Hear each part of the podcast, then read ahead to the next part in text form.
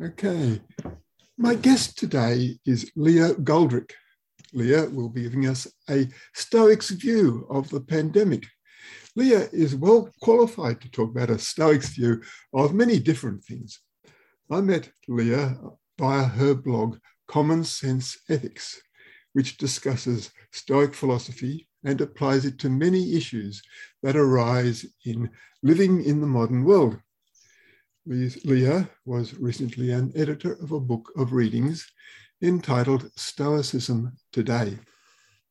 Leah was also the editor of my book, Freedom, Progress, and Human Flourishing, which is more Aristotelian than Stoic.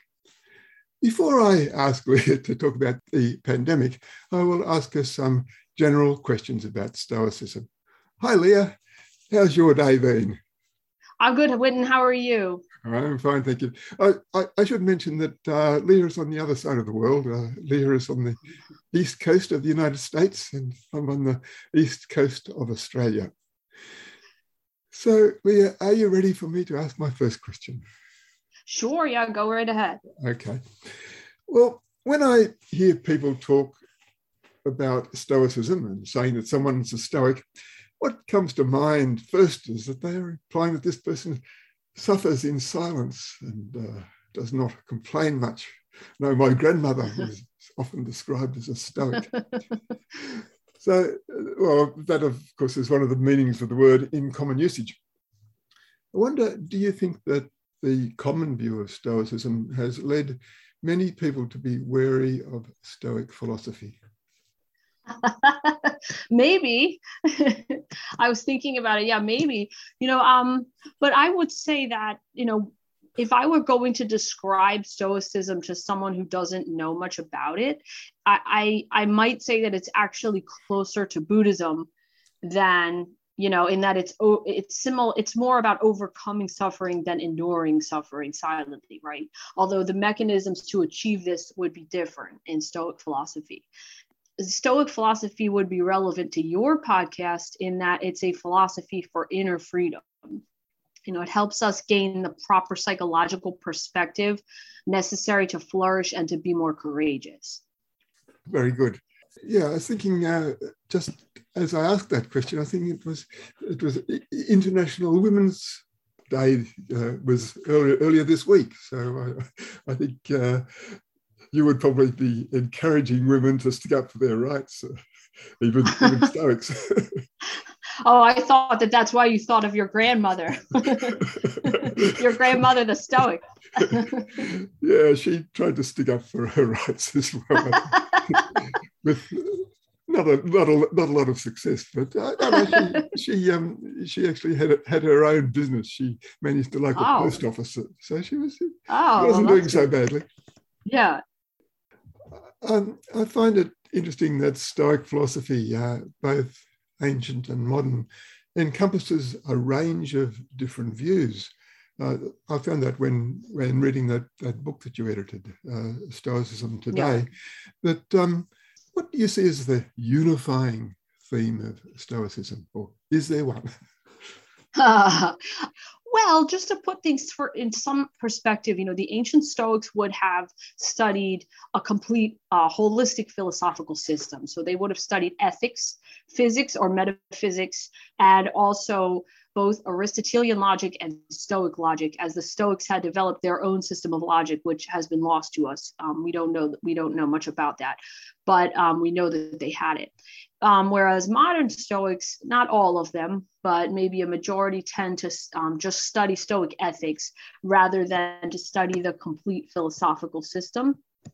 But I would say probably if there is a unifying theme in Stoicism, it might revolve around the ethics and something called the dichotomy of control, which is a distinction that the um, philosopher Epictetus makes, and it helps to give us a certain perspective on our lives. So Epictetus writes that some things are within our power while others are not. Within our power are our opinion, motivation, desire, aversion, and in a word, whatever is our own doing. Not within our power are our body, our property, our reputation, office, and in a word, whatever is not of our own doing. So this it kind of helps you put things in perspective, right? You know, there are these two classes of things, things that you can't that are up to us that you, you know, that we can control and things that we can't that really should not trouble us that much. right. Close to my understanding, uh, my limited understanding from what I've read. yeah. Um, I suppose it, it leads me to my next question. You know that, that one of the things that I like about ancient philosophy is that it has a, a practical focus on helping people to choose how to live their lives. Stoic philosophy has a, a reputation for being particularly helpful to people experiencing hard times. Would you like to explain a little more about what, why that is so? I think it uh, links to the answer to the previous question, but you might like to expand a little. Sure. Yeah, well, um, like other ancient philosophies, um, you know, that were focused focused on virtue, the Stoics think that all that is necessary for happiness uh, is virtue. And a good example of that is I just had a guest on my um, YouTube channel a couple of weeks ago, and he was talking about um, exile um, you know, which, uh, and so, for example, the Roman Stoic philosopher Musonius Rufus was put in uh, exile, I think, by the Emperor Nero, if I remember correctly. Um, he didn't like what Musonius Rufus had to say, and so he sent him to an island somewhere but Musonius Rufus didn't let that trouble him. Because this was that he was, you know, he believed the sort of stoic ideal that, you know, we can be virtuous even in exile because all that is necessary for happiness is virtue and that's not dependent on anything external to us. You know we can still be a virtuous person or you know even if things are taken from us.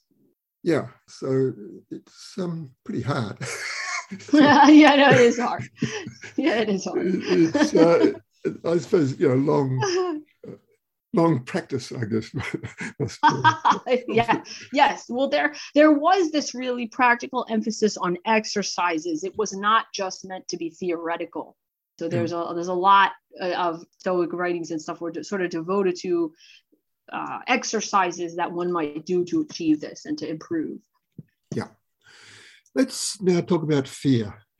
One of the techniques that I have sometimes used to cope with fear is to is to imagine the worst possible outcome and ask instead of just saying, "Oh, isn't that awful? Isn't it awful?" Uh, I'd ask myself, "Well, how could I endure that?" And uh, now I understand this. This is a technique that has has its origins in Stoic philosophy. Would you like to to tell us about Stoic approaches to managing fear?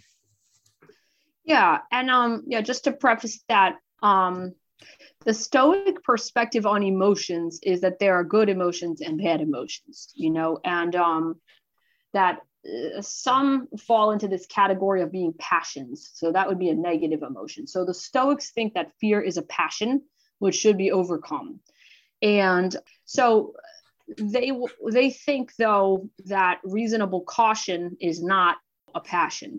So that's similar to Aristotle's golden mean, where you might have reasonable caution as a midway point between fear on one hand and fear uh, foolhardiness on the other hand.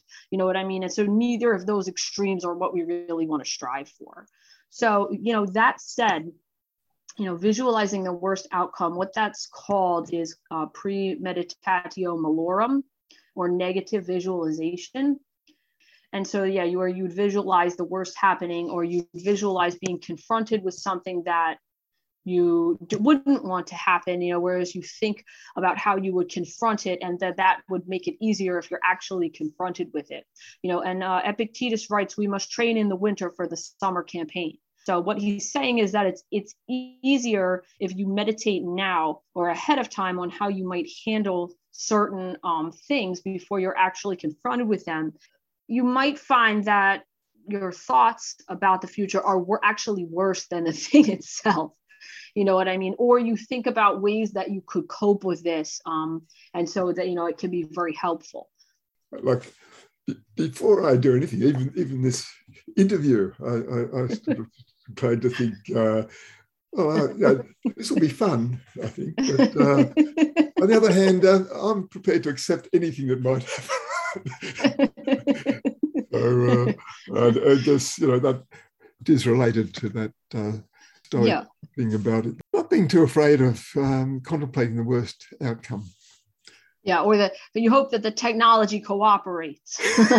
That's exactly right. Yeah. now, let's get to the main event, I guess. Uh, over the last couple of years, there has been a great deal of fear and panic all over the world in response to the COVID 19 pandemic. Uh, please tell us about your own experience during the pandemic and how Stoic philosophy has helped and influenced, you. First, I guess your own experience when you caught the virus in 2020. Yeah, you know, it, we yeah we got COVID. My whole family got that in March 2020, and you know it was a tough experience, not just because of the illness itself, but in retrospect, because it was so early into the whole pandemic that we are basically at the height of the sort of the fearful media coverage and lack of information, you know, about the virus and um, the lockdown.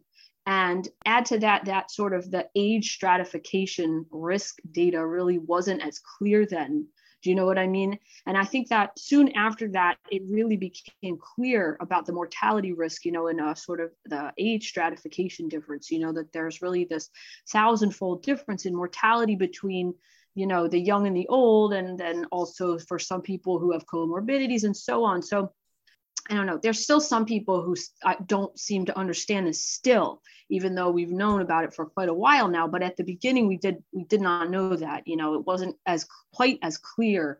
You know, the differences in risk and so on. You know, so how how low, for example, you know, my kids would be as opposed to somebody with comorbidities. But um, so at the time i was a little bit worried about about myself you know because you know i lost 15 pounds I had shortness of breath for quite a while. Although I never, my my oxygen never was low at all, so I don't, I don't know, I can't really explain that. But anyway, mm. you know, I was worried about my prognosis, you know. But in hindsight, if we'd had that risk stratification data, you know, my chances of dying as a 38 year old with no comorbidities, you know, it's basically a fraction of 1%. And it would have been nice to know that you know, to have sort of alleviated a bit of the worry. And anyway, you know, hindsight is 2020, but the silver lining of that experience was that it really made me confront and become more comfortable with, you know, my own death and the inevitability of it you know and that this stoicism really emphasizes that the reality you know that we're all on our way to death you know marcus aurelius the roman emperor who was also a stoic he writes do not despise death but be well content with it, since this too is one of those things which nature wills. So, so I would say that sort of that's the silver lining of having gone through that is that it really it did make me sort of think about these things, you know, more than I would have otherwise. Yeah. So now could you please tell us how Stoicism has influenced you subsequently in your views about vaccines and mandates and so forth? Yeah, you know, well, I mentioned before the dichotomy of control. You know, some things are in our control and some are not. And health is one of those things that's either not under our control at all, or you really could argue maybe partially within our control. Now, when it comes to like a highly contagious respiratory virus, there is no way to really have control over that. And that became pretty clear to me early on. You know, the people were blaming the government blaming you know everybody and their mother about this whole thing but basically eh, that it probably didn't make a difference you know? It's like it it's become more clear that everything that the government has tried to do to mandate you know do or mandate to stop the spread of covid has been a failure to one extent or another. There are very few things that have worked very well. And therefore I'm I'm not it's it seems irrational for me to do then irrational things feel are gonna protect me or protect other people. And also I, am not just going I'm not going to hate or discriminate against discriminate against other people because there's this new disease or because of their willingness or unwillingness to take a vaccine or anything else there's some support for this in, in Stoic uh, literature, and I'll get to that in just a second. But at, I, really think before I, I say that, at the very core of this issue is people's fear of mortality.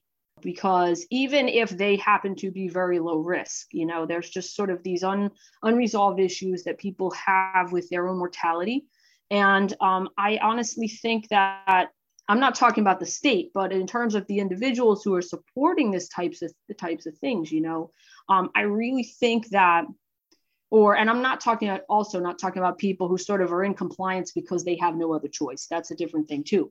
But people who actually really believe that these things are going to stop the spread and believe that they're favor of them and that's going to keep them safe you know i really think that that they are doing that not so much because they actually are going to be safe but because they want to feel better about their own mortality you know some people are so afraid of their mortality that they're basically willing to have others' rights violated so that they could feel safe. And that that seems totally irrational to me. But yeah, in terms of the vaccine, it really should be a personal choice. You know, we don't we know that it doesn't stop transmission. We know that now, you know. And so for or if you want to be very charitable, it stops transmission for an extremely short period of time. You know, so I, I can I'll say that to be charitable. But the whole idea though that we need to take a pharmaceutical product, product to participate in society, I think, now this isn't Stoic, but I think that's sort of a, an attempt to rewrite the entire social contract. And I would ask, are we really willing to sort of usher in the end of the liberal, liberal world order just because someone might be so afraid of, of illness or of mortality that they feel safe with authoritarian restrictions, even if we know they don't really work. So, but yeah, so there is some support for this sort of fear of death and what it does to people, or fear in general, and what it does to people in Stoic literature. And Epictetus writes that the fear of death drives us to abandon our duties, betray our fellow men, and act as cowards. Death cannot rob us of our moral integrity, but fear can. When out of fear, we disgrace ourselves. Then Epictetus asks his students, will you then realize that this epitome of all human evils is not death, but rather the fear of death? Again, this then discipline yourself.